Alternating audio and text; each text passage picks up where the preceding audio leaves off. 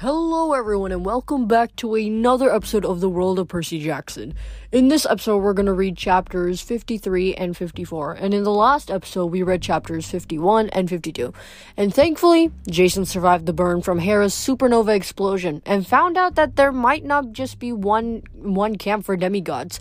There might be another one in which Jason was staying at until now, because Jason is the son of Zeus. So when you're the child of one of the big three, you have a higher threat of being hunted by monsters. So it's theorized that there's no way that Jason could have survived on his own unless he was at one of the camps.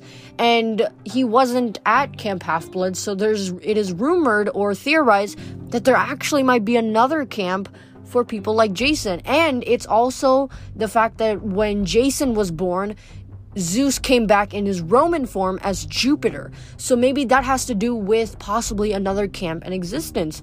But Hera told Jason that he will learn everything in in time and we leave with that cliffhanger. And then we also find out that the trio returns to camp, and Piper starts feeling a little bit more confident. She stands up to Drew and is able to overtake her as the new leader of the Aphrodite cabin and is going is starting to have a stronger relationship with Jason and spend a little more time with him. And hopefully this relationship can finally be a relationship that Jason can remember.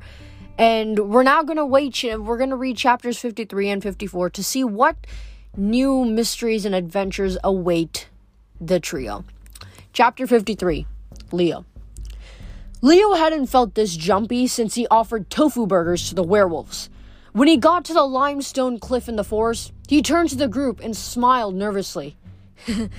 Here we go. he willed his hand to catch fire and set it against the door. His cabin mates gasped. Leo! Nyssa cried. You're a fire user? Yeah, thanks, he said. I know. Jake Mason, who was out of his body cast but still on crutches, said, Holy Festus, that means it's so rare that. The massive stone door swung open and everybody, everyone's mouth dropped. Leo's flaming hands seemed ins- insignificant now. Even Piper and Jason looked stunned, and they'd seen enough amazing things lately. Only Chiron didn't look surprised. The centaur knit his bushy eyebrows and stroked his beard, as if the group was about to walk through a minefield. That made Leo even more nervous. But he couldn't change his mind now. His instincts told him he was meant to share this place, at least with the Hephaestus cabin, and he couldn't hide it from Chiron or his two best friends. Welcome to Bunker 9, he said as confidently as he could. Come on in. The group was silent as they toured the facility. Everything was just as Leo had left it giant machines, work tables, old maps, and schematics. Only one thing had changed Festus's head was sitting on the central table, still battered and scorched from his final crash in Omaha. Leo went over to it, a bitter taste in his mouth, and stroked the dragon's forehead. I'm sorry, Festus, but I won't forget you. Jason put a hand on Leo's shoulder. Have Festus brought it here for you? Leo nodded. But you can't repair him, Jason guessed. No way, Leo said. But the head is going to be reused. Festus will be going with us. Piper came over and frowned. What do you mean? Before Leo could answer, Nyssa cried out, Guys, look at this! She was standing at one of the work tables, flipping through a sketchbook, diagrams for hundreds of different machines and weapons.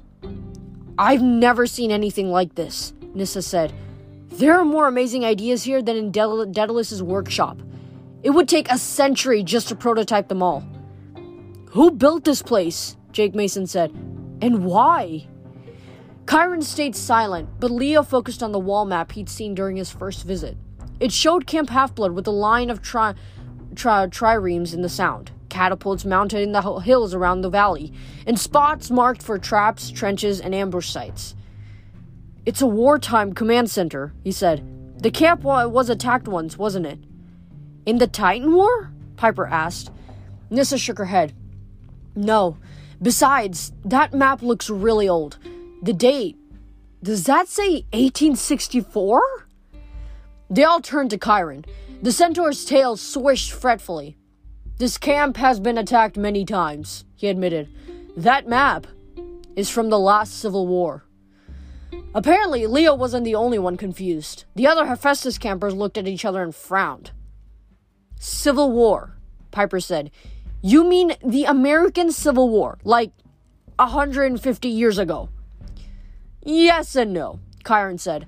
The true con the two conflicts, mortal and demigod, mirrored each other as they usually do in Western history. Look at any civil war or revolution from the fall of Rome onward, and it marks a time when demigods also fought one another. But that civil war was particularly horrible. For American mortals, it is still their bloodiest conflict of all time, worse than their casualties in the two world wars. For demigods, it was equally devastating. Even back then, this valley was Camp Half Blood. It was a horrible battle in these woods, lasting for days, with terrible losses on both sides. Both sides? Leo said. You mean the camp split up? Split apart? No, Jason spoke up. He means two different groups. Camp Half Blood was one side in the war. Leo wasn't sure he wanted an answer, but he asked, Who was the other? Chiron glanced up at the tattered Bunker 9 banner, as if remembering the day it was raised. The answer is dangerous, he warned. It is something I swore upon the river Styx never to speak of. After the American Civil War, the gods were so horrified by the toll it took on their children that they swore it would never happen again. The two groups were separated. The gods bent at all their will, wove the mist as tightly as they could to make sure the enemies never remembered each other, never met on their quests, so that bloodshed could be avoided. This map is from the final dark days of 1864, the last time the two groups fought. We've had several close calls since then. The 1960s were particularly dicey, but we managed to avoid another civil war. At least so far. Just as Leo guessed, this bunker was a command center for the Hephaestus cabin. In the last century, it has been reopened a few times, usually as a hiding place in times of great unrest. But coming here is dangerous. It stirs old memories, awakens the old feuds. Even when the Titans were threatened last year, I did not think it was worth the risk to use this place. Suddenly, Leo's sense of triumph turned to guilt. Hey, look, this place found me. It was meant to happen. It's a good thing. I hope you're right, Chiron said. I am! Leo pulled the old drawing out of his pocket and spread it on the table for everyone to see. There, he said proudly. Aeolus returned that to me. I drew it when I was five. That's my destiny. Nyssa frowned. Leo, it's a crayon drawing of a boat. Look, he pointed at the largest schematic on the bulletin board, the blueprint showing a Greek trireme. Slowly, his cabin mate's eyes widened as they compared the two designs. The number of masts and oars, even the decorations on the shields and sails were exactly the same as on Leo's drawing. That's impossible, Nyssa said. That blueprint has to be a century old at least. Prophecy. Unclear. Flight. Jake Mason read from the notes on the blueprint.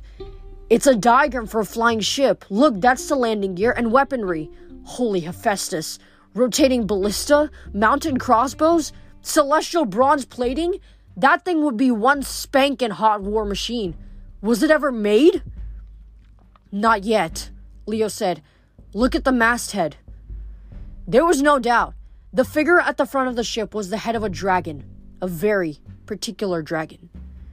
Festus, Piper said. Everyone turned and looked at the dragon's head sitting on the table. He's meant to be our masthead, Leo said. Our good luck charm, our eyes at sea. I'm supposed to build a ship. I'm gonna call it the Argo the Second. And guys, I'll need your help. The Argo the II. Piper smiled. After Jason's ship. Jason looked a little uncomfortable, but he nodded. Leo's right. That ship is just what we need for our journey. What journey? Nyssa said. You just got back! Piper ran her fingers over the old crayon drawing. We've got to confront Porphyrion, the Giant King. He said he would destroy the god at their roots. Indeed, Chiron said. Much of Rachel's great prophecy is still a mystery to me, but one thing is clear.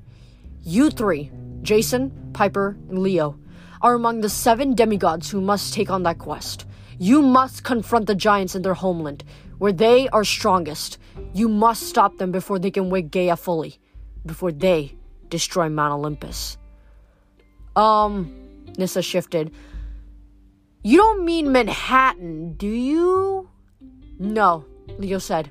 The original Mount Olympus. We have to sail to Greece. And that's the end of chapter 53 this is going to be quite an interesting it's it's probably going to be covered in the next book where they sail to Greece in order to battle Porphyrion. But it's going to be interesting seeing how we're going to they're going to deal with this and whether Greece still has as much power of the old Olympus compared to the new Olympus of where it is in Manhattan possibly that's why maybe Porphyrion is going to Greece because that's where it all originated the power, the gods, everything. And maybe he's trying to find some kind of strength there. And again, I really hope that the demigods are able to beat Porphyrion at his own game and possibly, you know, maybe even bring some of that power back to Olympus so that it can be even more fortified than before. After this break, we're going to read chapter 54, Leo, and see what possibly they're planning to do in terms of creating this huge ship. And the fact that maybe Leo can possibly predict the future in regards to blueprints if he already planned this entire thing and he already predicted that there will be a dragon looking that like Festus. He we, Leo may have a bit more about his powers than we don't know about. And hopefully, we probably will find that out in future books. But yeah, after f- chapter 53, we're going to read Leo, uh, another again from Leo's perspective, and see you then.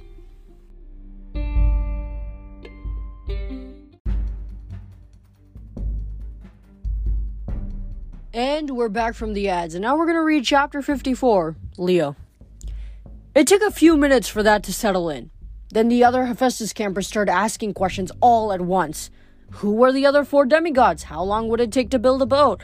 Why didn't everyone get to go to Greece? Heroes! Chiron struck his hoof on the floor. All the details are not clear yet, but Leo is correct. He will need your help to build Argo Second. Argo Second.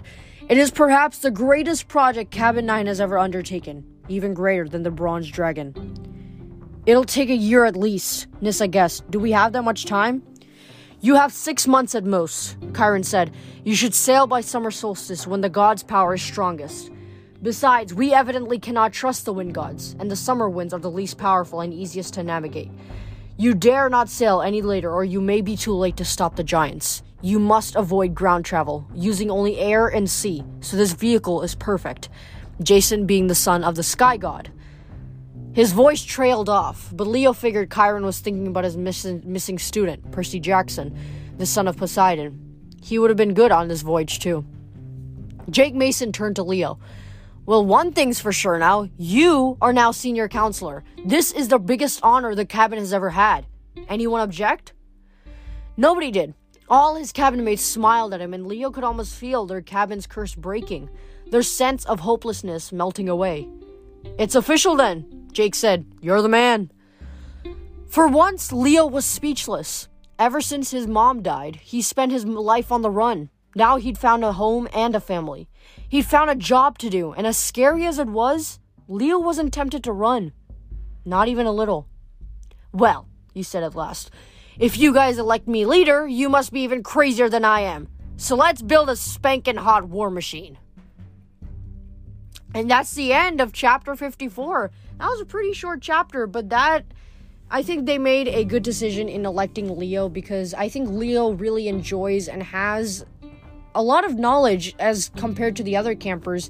And as he already has the blueprint and designs for this, I really think that when they all work together, they'll be able to do really well in terms of building this machine and be able to beat Porphyrion and, pos- and even Gaia and put her back to, her slumber for another million years or even forever. So we'll have to see how they build this machine, and hopefully that it will be able to beat Porphyrion and all the other monsters. And until next week, we'll read chapter 54. If you guys enjoyed this episode, there's a pot, there's a um, link to my Patreon in this in the description. It would really be much appreciated. It is totally optional, but if you guys wish to do it, thank you very much. And thank you guys for listening to my podcast. And until next week, stay safe and stay out of boredom.